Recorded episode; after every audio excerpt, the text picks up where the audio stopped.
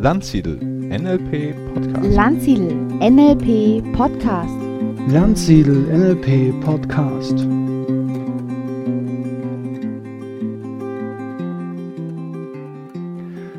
Herzlich willkommen, liebe Hörerinnen und Hörer, zum Landsiedel NLP Podcast.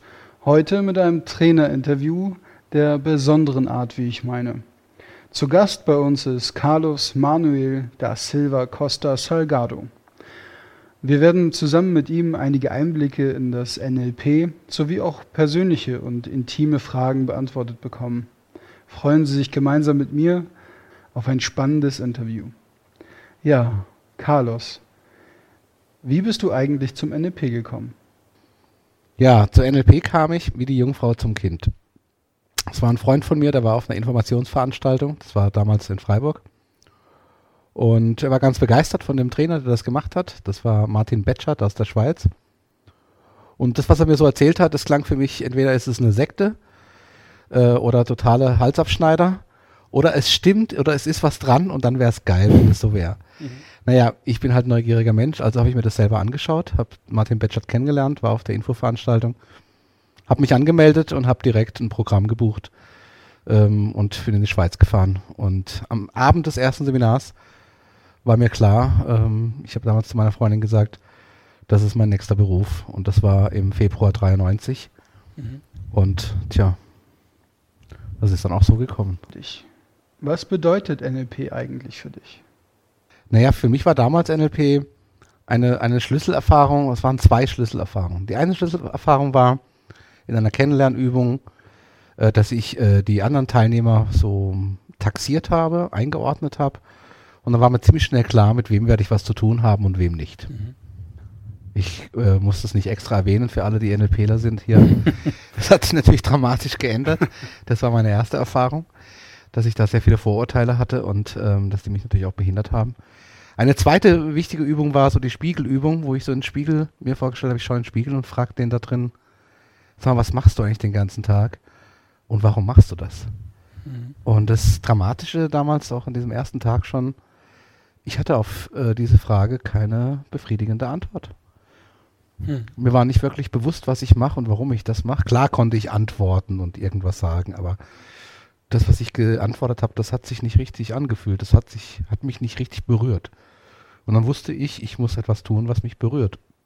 Und abends merkte ich halt, dieses Seminar hat mich berührt. Es hat mich zum Nachdenken angeregt und ich bin mir vieler Dinge nicht mehr so sicher.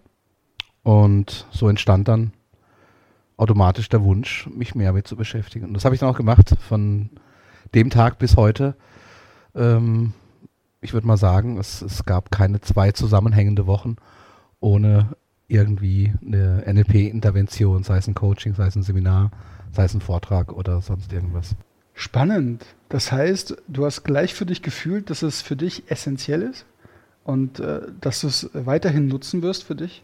Ja, das war damals so, aber ich muss ganz ehrlich sagen, heute, ich habe damals nicht gedacht, dass ich mich mit NLP so lange beschäftige.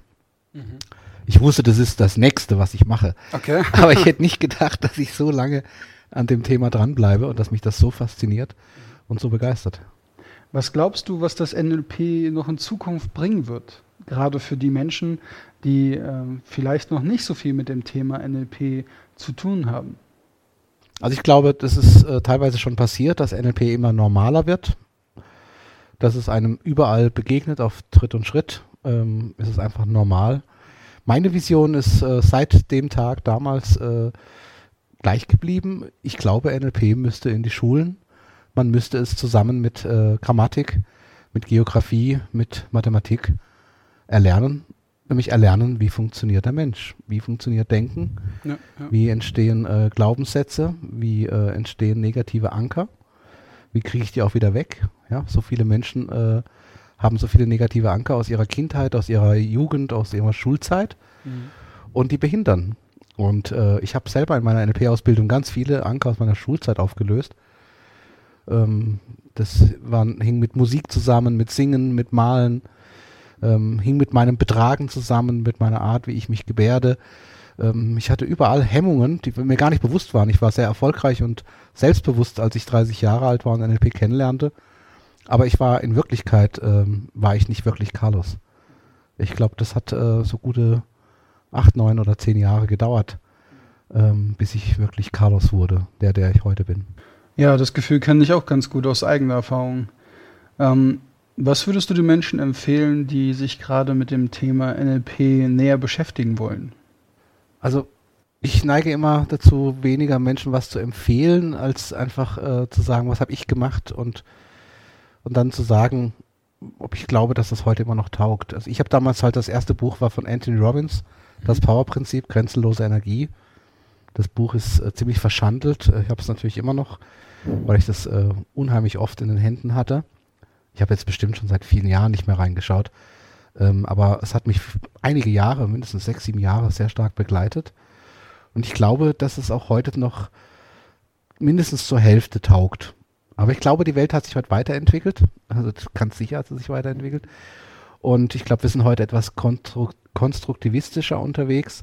Äh, das heißt also, dieses einfache Schema von Anthony Robbins, äh, was so sehr verhaltenorientiert ist, das ist heute nicht mehr ganz so up-to-date.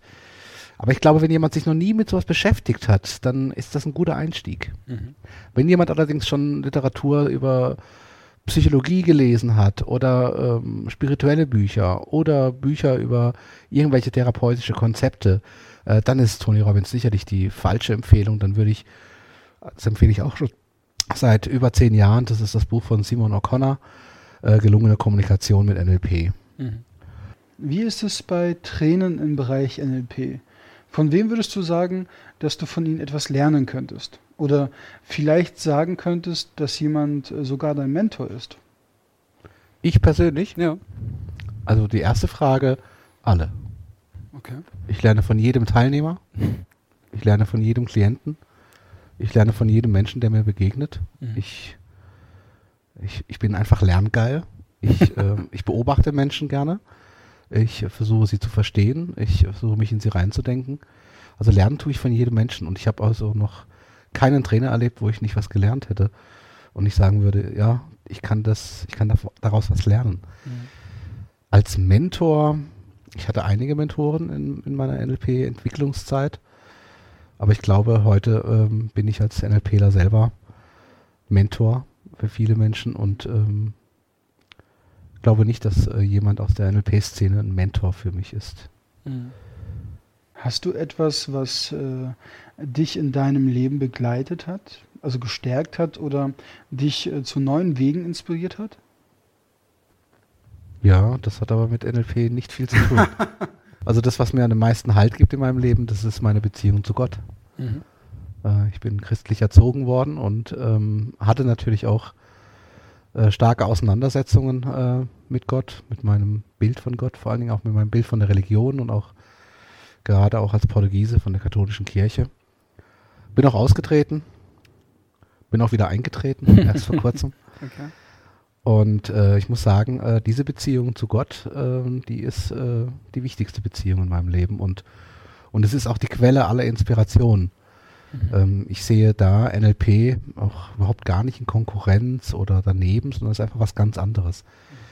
Mhm. NLP ist für mich so etwas ganz Pragmatisches, wo ich einfach weiß, ähm, als Beispiel, mich hat lange Zeit mein Gottesbild blockiert. Das wusste ich nicht. Auch oh. wo ich schon lange NLP gemacht habe. Mhm.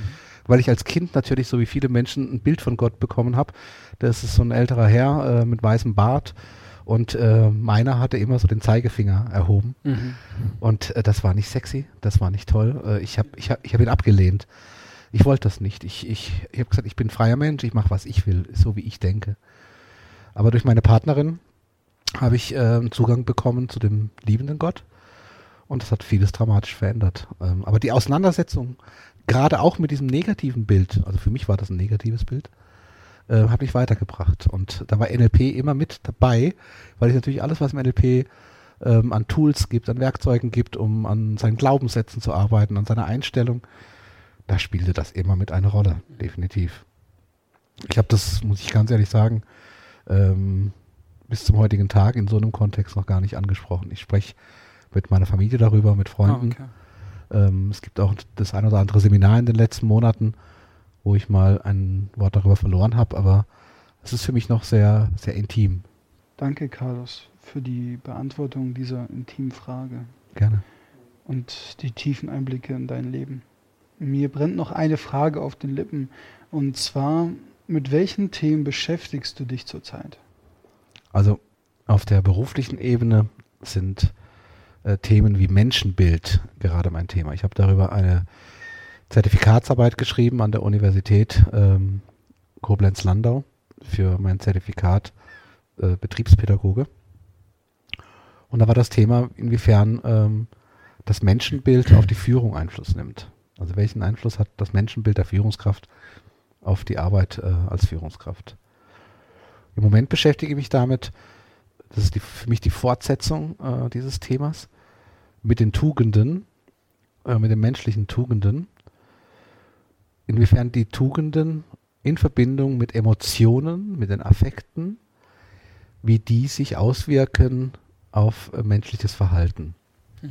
Natürlich gibt es dazu schon jede Menge Literatur, aber ich möchte mir das gerade äh, vor dem Hintergrund des Menschenbildes, also der verschiedenen Menschenbilder, äh, die es gibt, äh, mir anzuschauen, nochmal das Thema Tugend, aber auch natürlich als NLPler, auch vor dem Hintergrund des NLP. Mhm.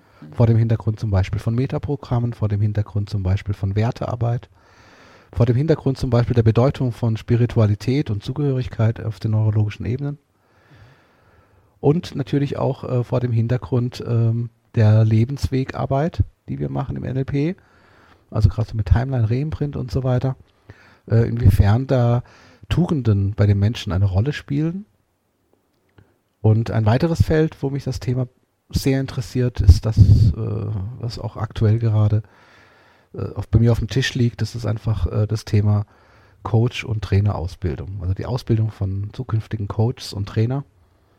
Wie ich da äh, eine Ausbildung so konzipiere, dass auch das Thema Tugend Raum hat, auch das Thema Menschenbild Raum hat also die eigene persönliche Ethik und Moral als Coach oder eben als Trainer. Mhm. Was sind es oder, oder vielmehr, mit welchen Elementen oder Methoden versuchst du den angehenden Auszubildenden eine lebensnahe Kompetenz zu vermitteln? Also was ich halt äh, gern mache, wer mich kennt, weiß das ja auch, äh, ist, dass ich äh, den Menschen Aufgaben gebe, die sie dazu bringen, Erfahrungen zu machen. Das heißt, ich arbeite auf mehreren Ebenen gleichzeitig. Das heißt, wenn ich den Teilnehmern sage, okay, versucht mal ähm, eine Definition zu finden für äh, Coaching. Hier sind ein Haufen Bücher, hier sind ein Haufen Zitate, macht mal. Und dann kommen die zurück irgendwann nach einer Stunde und haben dann irgendwelche wilde Definitionen herausgearbeitet. Und das ist ja auch ganz nett, aber mir geht es zum Beispiel gar nicht darum, dass die nachher eine tolle Definition finden. Sollte eine dabei rauskommen, hurra. Mir geht es darum, dass sie sich mit dem Thema so auseinandersetzen, dass sie es auf allen Kompetenzebenen spüren, also emotional, fachlich, aber auch äh, eben methodisch, dass sie auch ihre Methoden sich hinterfragen, wie sind wir das Thema angegangen? Haben wir überhaupt die Frage beantwortet? Haben wir am Thema vorbeigearbeitet? Ähm, wieso habe ich das gemacht? Wieso habe ich damit gemacht, obwohl ich wusste, das ist eigentlich falsch? Das heißt also, wenn ich so zum Beispiel so eine Aufgabe vergebe, die arbeiten eine halbe, dreiviertel Stunde an dem Thema, arbeiten eine Präsentation aus, präsentieren sie, dann haben wir vielleicht eine Stunde, anderthalb uns mit dem Thema beschäftigt. Und hinterher tun wir zwei Stunden lang diesen Prozess analysieren. Und an diesem Prozess, an dieser Analyse mache ich dann transparent, was es heißt zu coachen, was es heißt nicht zu coachen, was ist der Unterschied, zum Beispiel zum Training oder zur Beratung. Und dabei möchte ich, dass jeder emotional berührt ist. Das heißt, jeder engagiert sich für seine Meinung, für seine Definition, für das, was er für richtig hält. Und dabei ist es mir nicht wichtig, dass wir am Schluss äh, die richtige Definition haben oder jeder meine akzeptiert oder meine für richtig hält, sondern es geht mir darum, dass jeder eine differenzierte Herangehensweise hinter sich gebracht hat, differenziert dahingehend, dass er mit verschiedenen Aspekten und Gedanken dran gearbeitet hat und dann zu einer eigenen Erkenntnis kommt. Das ist das, das ist mein Stil, das ist das, was mir wichtig ist. Und es hängt, es hängt einfach damit zusammen, dass ich selber so lerne. Ich gucke mir die Dinge an, ähm, experimentiere, mach mal was damit, reflektiere, dann frage ich irgendwelche Fachleute, dann gucke ich, was andere dazu gesagt haben. Und auf diesem Weg, also ich bin halt natürlich der absolute Autodidakt, ähm, auf diesem Weg habe ich natürlich schon ganz viel gelernt in meinem Leben und ich habe für mich festgestellt, äh, das ist nicht für alle Menschen das richtige Modell, aber es ist eben mein Stil, Wissen zu vermitteln beziehungsweise Kompetenzaufbau zu unterstützen durch meine Arbeit. Was ich auch selber an Leib und Seele erfahren durfte. Aus welchem Bereich deines Lebens ziehst du deine größte Erfahrung? Also, wo ist sozusagen die größte Quelle deines Wissens? Also die größte Quelle sind äh, die Beziehungen zu meinen Familienmitgliedern, zu meinen Eltern, zu meinen Partnerinnen, zu meinen Kindern und auch natürlich zu meinen Geschwistern, wobei ich äh, die Beziehung zu meinen Geschwistern ähm, aktuell zum heutigen Zeitpunkt sagen muss, die haben nicht so eine starke Prägung wie die zu meinen Eltern äh, und die zu meinen Kindern. Und ähm, ich würde mal sagen, so äh, der Erziehungs- und Entwicklungsprozess, mein eigener und der meiner Kinder, ähm, das fasziniert mich äh, bis zum heutigen Tag am allermeisten. Also wie entwickelt sich ein Mensch? Also wie wird aus einem aus einem hilflosen Weslein, was sich nicht selbst versorgen kann, nicht laufen kann, nicht sprechen kann, wie wird daraus ein Mensch, der autonom ist, der selbstbestimmt, selbstgesteuert sein Leben gestaltet? Und das aktuell mit dem Thema Tugend angereichert und das auch noch tugendhaft. Also im Sinne äh, der Menschheit. Ein menschliches, ein menschliches, wertvolles Leben führt. Vielen Dank für dieses spannende und intime Interview mit dir. Bitte schön, Robert. Danke. Ja, liebe Hörerinnen und Hörer des Landsiedel NLP Podcast. Das war das Trainerinterview mit Carlos Manuel da Silva Costa Salgado. Ich hoffe, es hat Ihnen genauso viel Freude gemacht zuzuhören wie mir. Und wenn Sie möchten, hören wir uns nächste Woche wieder. Bis dorthin, vielen Dank fürs Zuhören und empfehlen Sie uns weiter.